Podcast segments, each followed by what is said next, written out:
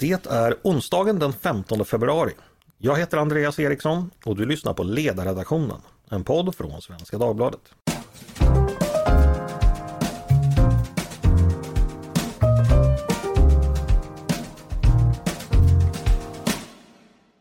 Varmt välkomna! Ska människor som behöver tolk i sjukvården för att de inte förstår eller pratar svenska själva eh, få betala för det? Det har Moderaterna i Region Stockholm föreslagit. Om det är så att en läkare bedömer att en tolk behövs för en person med, med svenskt medborgarskap eller permanent uppehållstillstånd så ska en sådan eh, tolk erbjudas patienten till självkostnadspris. Det här är ju ett omdiskuterat förslag, ni har säkert hört talas om det tidigare. Eh, diskussionen för eller emot har förts i ett par år. Moderaterna i just Region Stockholm föreslog detta redan 2019.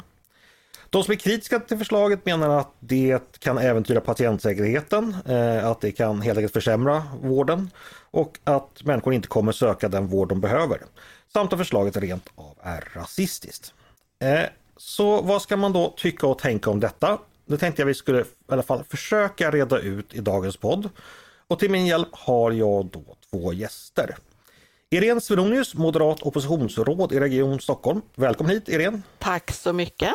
Och Kristoffer Lindholm, eh, ordförande för Läkarförbundets etik och ansvarsråd. Välkommen du också Kristoffer! Stort tack! Jag tänkte vi ska börja eh, från början så att säga så alla får klart för sig vad det här förslaget går ut på. Och då tänkte jag att Irene, du kan ju beskriva vad ni eh, moderater i Stockholm har föreslagit. Vad är det ni vill ändra på helt enkelt? Ja, vi skulle ju vilja att den som har bott många år i Sverige, har permanent uppehållstillstånd eller svensk medborgare, men som har fortsatt behov av tolk i hälso och sjukvården ska betala en egenavgift för den här tolken. Har man bott länge i Sverige, eh, haft goda möjligheter att lära sig språket, ja då måste det finnas en gräns för vad som är det offentliga ansvaret för att betala för den här tolken. Däremot är vi oerhört glasklara över att om det behövs en tolk för en patient, ja då ska den tolken finnas. Och vi är också glasklara från moderat sida över att det får inte vara anhöriga som tolkar åt varandra. För det är oetiskt och det riskerar också att en läkare, övrig vårdpersonal inte får alla fakta från en patient. Så att det är så vi har resonerat. Det finns en rimlighet i att eh, man efter många år i Sverige, precis som det är i Danmark till exempel, får betala själv för en tolk. Helst av allt vill vi att den som bor i Sverige också lär sig svenska språket. Vad kommer det kosta för en patient att få, få en tolk ungefär vet, om vi tar ett vanligt läkarbesök? Ja, eh, om vi ser på snittkostnaden för eh, den tolkning som sker idag i Region Stockholm så ligger det på ja, 475 kronor per besök ungefär. Men det här kan ju vara en kostnad som också är fallande för vi ser att med nya metoder för att tolka så sjunker också kostnaden. Allt idag är ju inte längre fysiska tolkningsbesök, de är lite dyrare medans eh, telefon eller internettolkning är eh, lite lägre kostnader för. Mm.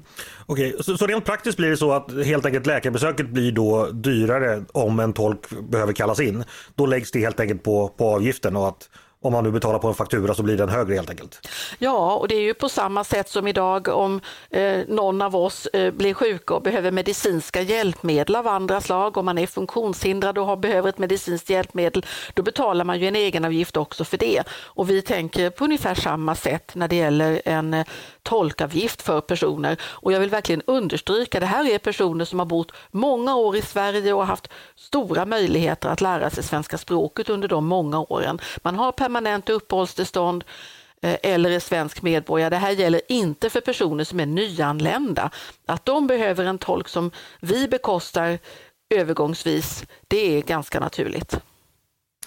Bara så att lyssnarna får klart för sig, ungefär hur höga tolkkostnader har eh, Region Stockholm per år ungefär i runda slängar? Runt 150 miljoner kronor är tolkkostnaderna i Region Stockholm.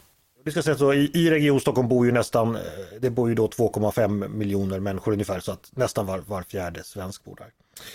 Eh, jag ska släppa in Kristoffer. Jag vet att ni på Läkarförbundet har varit kritiska till det här förslaget. Eh, kan du berätta varför? Eh, jo, men alltså grunden i, i sjukvården eh, och vår uppgift som läkare det är ju att rädda liv eh, och ta hand om människors hälsa. Och vi ska ju kunna ge en god och jämlik vård eh, till alla oavsett eh, vilken bakgrund patienten har. Eh, det är ju liksom grunden i, i svensk sjukvård. Eh, och där kommer ju samtalet med patienten eh, vara oerhört viktigt för, för oss eh, som redskap. Och kan vi inte göra oss förstådd eh, med varandra så, så eh, är, ökar ju risken för patientsäkerheten såklart till att börja med. Man kan ju diskutera det här om det är rimligt att svenska medborgare som har permanent uppehållstillstånd och vidare. Det är ju en principiell diskussion såklart. Eh, men hälso och sjukvården tycker vi inte ska användas eh, som en sorts piska eller morot för att människor ska lära sig svenska. Eh, den måste, det måste ju finnas andra sätt att uppnå det här målet, tänker vi. Men jag tänker så här, eh, det är ju inte så att någon, föreslår att tolkar ska försvinna utan tvärtom ska ju en läkare kunna, när, när, när, när hen så att säga anser att det behövs, då ska en tolk finnas där. Det är ju att så att vart ska fakturan gå sen? Ska den gå till regionen och i förlängningen till skattebetalarna eller till den som har använt tolken? Så att på det, eller är ni oroliga för att folk kommer avstå att söka vård för, för att eh, risken att åka på en tolkfaktura också? Eller hur, hur tänker ni där? Ja, självklart är, är ju vi oroliga för att människor inte ska, ska söka vård och inte ha, ha råd att betala den här fakturan såklart. Och, och då um, öka kostnaderna i och med att man kanske inte söker vård i tid och att um, man får ett större vårdbehov när man väl, när man väl söker så att säga. Um, och det är ju väldigt allvarligt skulle jag tycka. Mm. When you're ready to pop the question, the last thing you want to do is second guess the ring. At Bluenile.com you can design a one-of-a-kind ring with the ease and convenience of shopping online. Choose your diamond and setting. When you find the one, you'll get it delivered right to your door. Go to Bluenile.com and use promo code LISTEN to get $50 off your purchase of $500 or more. That's code LISTEN at Bluenile.com for $50 off your purchase. Bluenile.com code LISTEN. vi, vi flyttar över den frågan till Irene. Kristoffers eh, farhågor här att det här kommer göra att människor, eh, ja det ger ju ett ekonomiskt incitament att inte söka vård eftersom det är då eh, blir, blir ganska, kan bli, bli dyrare för folk och det vet vi ju alla hur en marknad fungerar att stiger priserna så minskar efterfrågan. Vad tänker du om den risken? Nej, jag ser inte risken att människor söker vård i mindre utsträckning. Eh, det handlar däremot om att man i högre utsträckning får ytterligare skäl att lära sig svenska. De, jag tror att tolkkostnaderna i hela det svenska samhället ligger på över 2 miljarder kronor per år. Och eh, det är ju så att i Sverige så ställer vi inte samma typer av krav på att kunna språket även efter många år i Sverige som man gör i till exempel Danmark. Det får som konsekvens att man har svårare att kommunicera i hälso och sjukvården, i skolan om sina barn eller när man är inne i rättsväsendet. Och eh, det här skapar ju ett utanförskap i Sverige som är djupt farligt. När det gäller hälso och sjukvården så är ju, det är därför Moderaterna säger att det ska inte vara valbart att man kan välja bort en tolk när man behöver en tolk, utan precis som du beskrev Andreas, det handlar mer om vem ska ta notan när tolken uh, har genomfört sina insatser. Är det skattebetalarna eller är det den enskilde? Mm. En läkare ska uh, kunna bestämma att nu ska det, krävs det en tolk eller en annan yrkesgrupp för den delen. Nu behövs det en tolk och då ska den in och man får aldrig använda eh, de egna familjemedlemmarna som tolkar. Det är oerhört viktigt och en grundbult. Och är det personer som har en funktionsnedsättning eller har an, av andra skäl haft mycket svårare att tillgodogöra sig språket, ja då ska det finnas särskilda regelverk för avgiftsnedsättning i sådana fall. Och det måste ju naturligtvis utredas exakt hur de här ska se ut. Men det är den vägen vi tycker att man måste gå. Eh, för att både frigöra vårdens pengar till vård av sjuka, inte till tolkkostnader, men också för att säkerställa incitamenten. I Danmark har man haft det här i många, många år och jag uppfattar inte att det är larmsignaler om underutnyttjande av vård från sjuka i Danmark. Eh, kanske också sätta, hur, hur, mycket var det som vårdkostnaderna var i, i Region Stockholm? Med Nu, nu blandar jag bort vad Tolkkostnaderna ligger på ungefär 150 miljoner kronor per år i Stockholm. I Region Stockholm. Precis, och då har, då har ju Region Stockholm en total kostnadsmassa på är det ungefär 70 miljarder? Va? Inom vården, ja. ja. Eh, jag tänker ändå det här Irena, att du, du, säger att du inte är så orolig. Det är ju ändå så att, jag vet, vet inte vad läkarbesök kostar idag, 250 spänn kanske eller sådär. Om man då lägger på de här 475 kronor. det är ju en, ändå en ganska saftig ökning, alltså 200% prishöjning.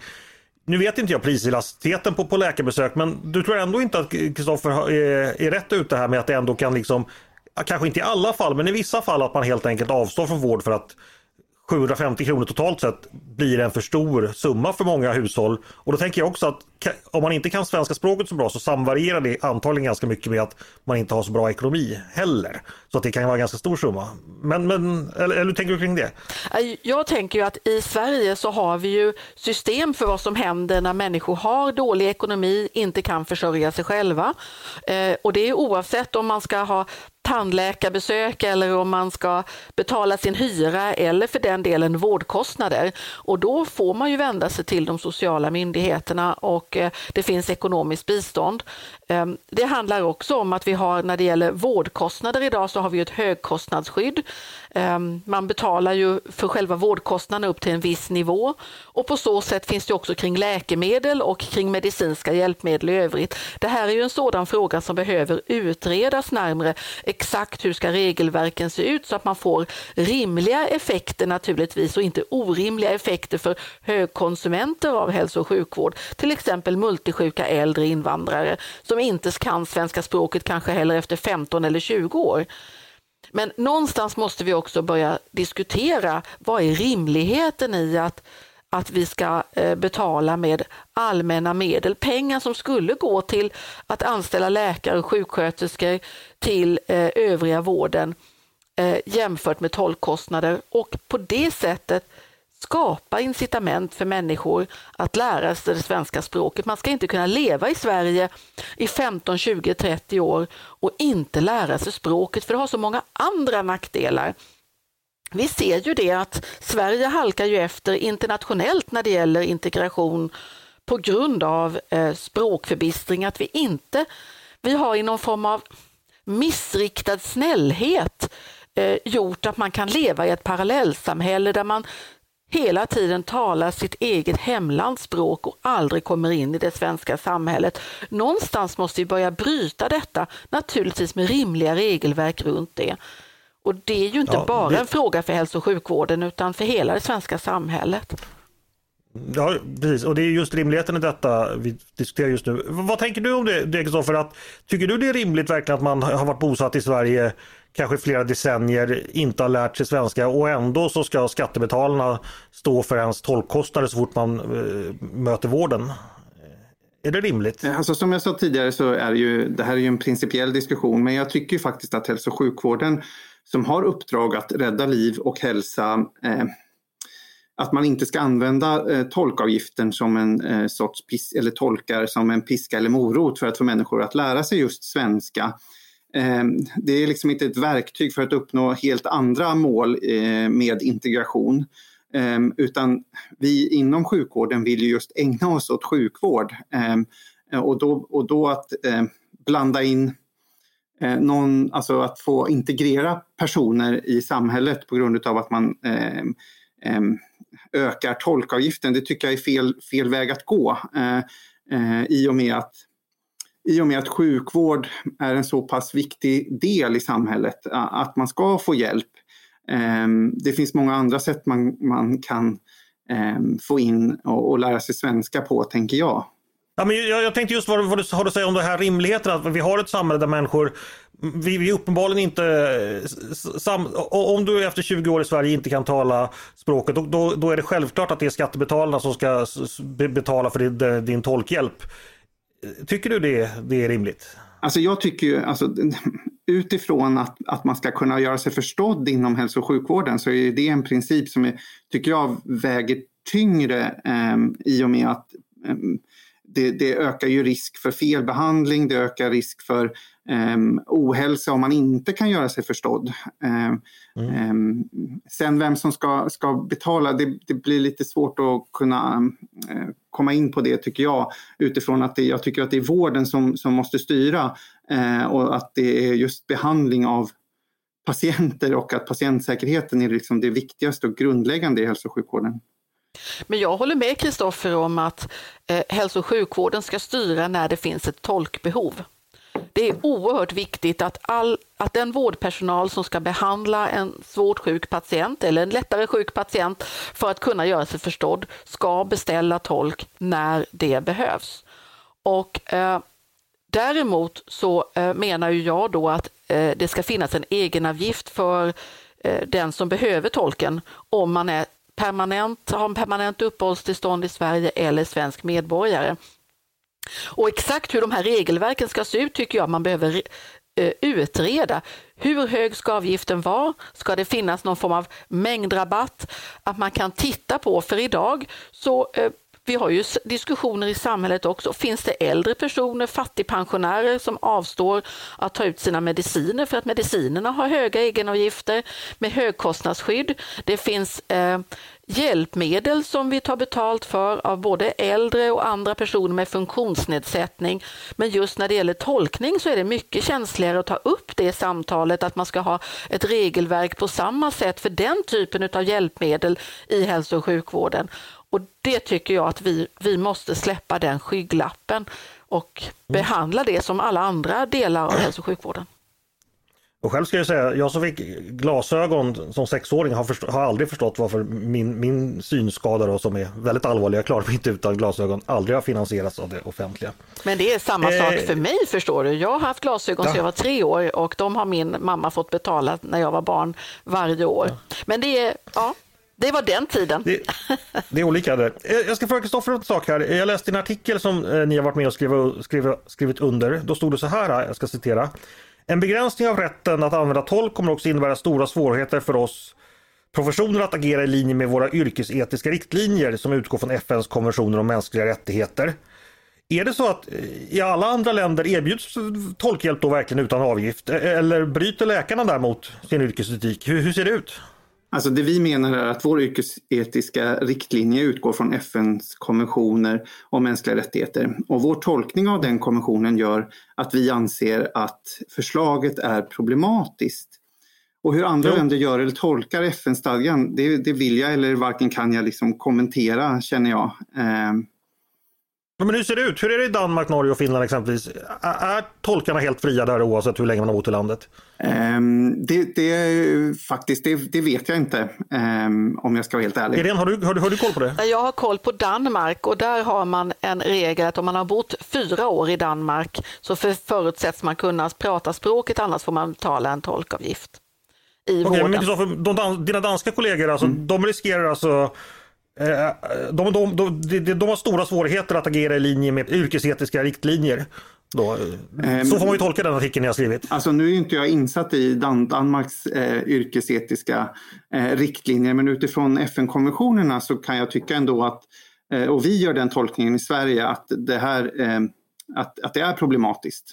Men om vi hade sagt att man inte skulle få tillgång till tolk, att vi skulle strypa rätten till tolk fullständigt, då kan jag förstå eh, Läkarförbundets hållning. Men det är ju inte i alla fall vad Moderaterna föreslår, utan vi säger att det, de medicinska behoven ska avgöra också när det behövs en tolk. Man får absolut inte ha anhöriga som tolkar för att det är risker för patienterna om de anhöriga inte vill berätta allting. Man kan leva i en heders relaterad eh, problematik och eh, det ska inte eh, unga flickor eller deras mammor behöva riskera att hamna i. Och eh, Det är därför vi säger att det är vårdprofessionen som avgör när det behövs en tolk och då ska också en tolk tillkallas. Sen måste ju vi i det offentliga säkerställa eh, via en upphandling av tolkarna att vi upphandlar tolkning som är så effektiv och så, kost, så låg kostnad för som möjligt. För poängen är ju inte att vältra över en så hög kostnad som möjligt. Över tid har vi ju mm. sett att tolkkostnader per tillfälle har sjunkit tack vare att vi kan använda nya tolkmetoder och allt inte längre är fysiska besök som ju tar mycket längre tid och kostar mycket mer. Där håller ju vi i Läkarförbundet såklart med om att det är inte anhöriga som ska tolka. Eh, och det, det, finns ju även eh, att, att barn tolkar för sina föräldrar, eh, till exempel ett cancerbesked, det är ju otroligt allvarligt och så ska det absolut inte vara och så ska inte hända. Så det är ju väldigt, väldigt viktigt att man eh, håller sig till det, eh, den principen att man inte som anhörig ska tolka. Håller helt Okej, med. Nu, har, nu, har ni, nu har ni båda nämnt det, för det här var faktiskt en fråga jag hade tänkt ställa till er båda. Vi kan ta den direkt då. Vad är det som är så farligt med att släktingar eller vänner följer med som tolkar? Ungefär som man ber en familjemedlem att skjutsa en till sjukhuset eller följa med en eh, som stöd exempelvis. Kristoffer, varför är det problematiskt att ta med sig en vän eller familjemedlem som tolk? Ja, men tänk dig att det då är kanske ett minderårigt barn eh, som följer med en Ja, men om det inte är ett minderårigt barn, utan vi säger att det är eh, vuxet. Ja, men tänk dig om då, det är ett vuxen person. Ja, tänk dig att det är en anhörig då som följer med till exempel vid ett cancerbesked, en, en, en dotter ändå som är myndig eller son. Ehm, eh, det, det kommer ju eh, påverka även familjemedlemmen när cancerbeskedet kommer eh, för det första och för det andra så blir det ju ehm, vad, är man säker på att allt som sägs av läkaren tolkas över till familjemedlemmen? Eh, till exempel, det kan ju vara eh, att eh, en kvinna som är utsatt för hot eller misshandlad ska tolka för sin man eh, som har utfört misshandeln. Och, och eh, det ger ju det blir ju oerhört eh, etiskt dilemma där eh, för, för oss inom vården. Mm. Fast jag tänker alltså, jag menar, jag var med mm, när min mamma hade cancer och så småningom avled av det. Jag var ju med i hennes process och hjälpte henne att träffa många läkare och jag fick ju ofta då efteråt vara med henne och debriefa och, och berätta att ah, nu är det nog så att vi ska tolka det doktorn sa som att det inte finns några möjligheter till behandling längre för att det, det är vad palliativ vård betyder. Alltså, det där gör man ju i en familj. Ah, jag, jag tycker ni försöker göra det här lite till ett större problem än vad det är. Men vi släpper in er igen. Varför, varför är det så omöjligt att vänner och släktingar ska kunna vara, vara tolkar? Att vara med som stöd till en anhörig är en helt annan sak. Eh, jag har själv gjort samma sak som du Andreas, fast det var min svärmor och hon hade dålig hörsel och behövde hjälp Eh, vid läkarbesök i samband med cancer. Men eh, att tolka över så att man mellan två språk där läkaren heller inte kan vara säker på att patienten har fått det besked som läkaren har givit. Att läkaren heller inte kan vara säker på att den som tolkar berättar allt hur det är för läkaren när man översätter vad patienten har berättat. När man som läkare kanske är rädd för att, att den som tolkar eller att patienten inte vågar berätta allt den skulle vilja berätta för att den som ska översätta eh, är berörd. Det, kan ju, det, det, det får vi aldrig hamna i. Vi får inte... Det, det, ehm, det, jag, jag delar verkligen uppfattningen att det, att det är risker för patienten och för patientsäkerheten i en sådan situation. Okej, då, då har ni gemensamt övertygat mig. Då Det är en, ni- en opartisk person som behöver tolka. ja, ja, men absolut, det köper jag. Say hello to a new era of mental health care. Cerebral is here to help you achieve your mental wellness goals with professional therapy and medication management support. 100% online. You'll experience the all new Cerebral Way, an innovative approach to mental wellness designed around you.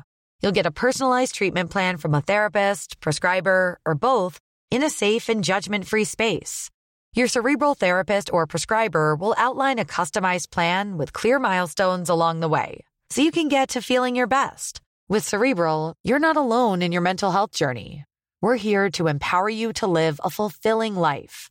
So take that first step towards a brighter future and sign up today at cerebral.com slash podcast and use code ACAST to get 15% off your first month. Offer only valid on monthly plans. Other exclusions may apply. Offer ends July 31st, 2024. See site for details.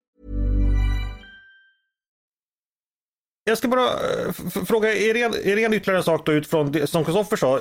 När man läste er budget från höstas då står det följande, nu citerar jag.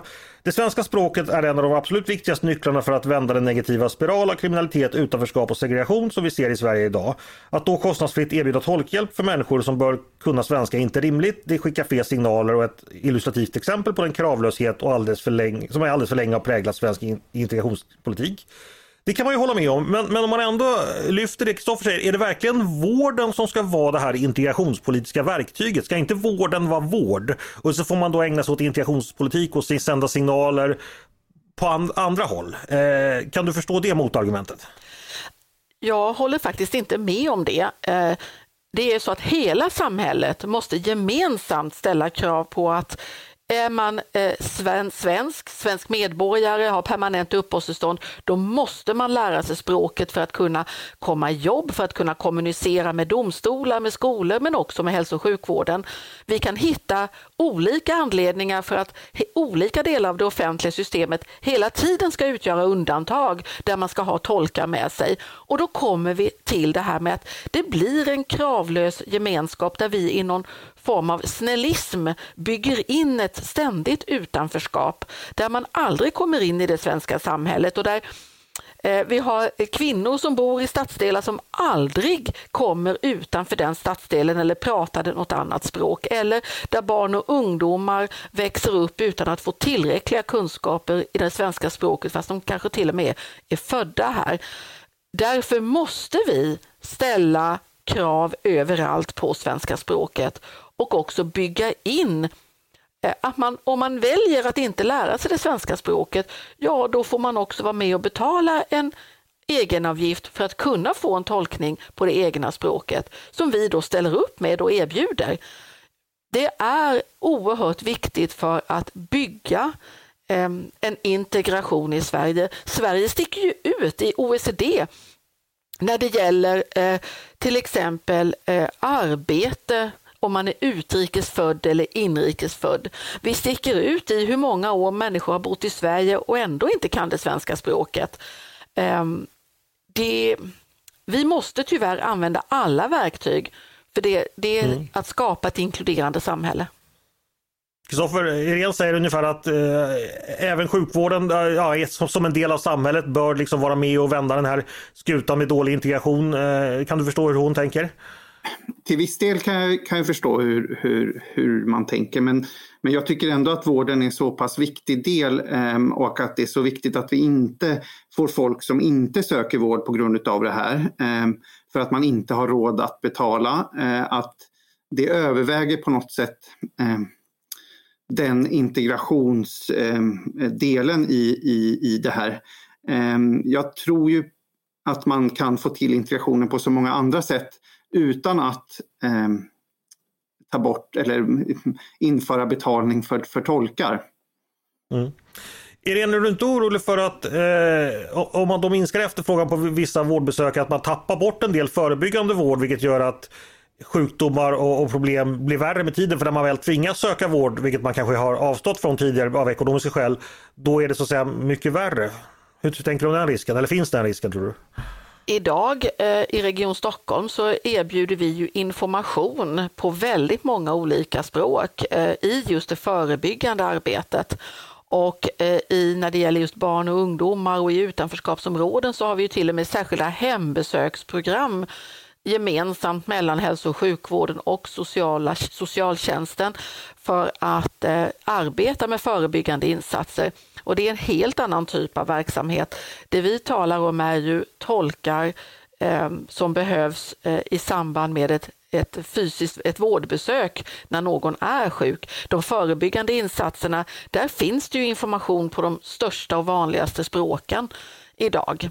Eh, ska man, ska man inte ta bort dem om man vill öka incitamenten ännu mer? Då kan man ju bara informera på svenska. Ja, men väldigt om mycket om, jag är lite cynisk. Ja, men vi har ju också personer som är nyanlända som har bott eh, en kortare tid i Sverige och att eh, lägga information på internet till exempel där den är lätt åtkomlig. Det är ju en service som jag tycker är fullt rimlig att göra.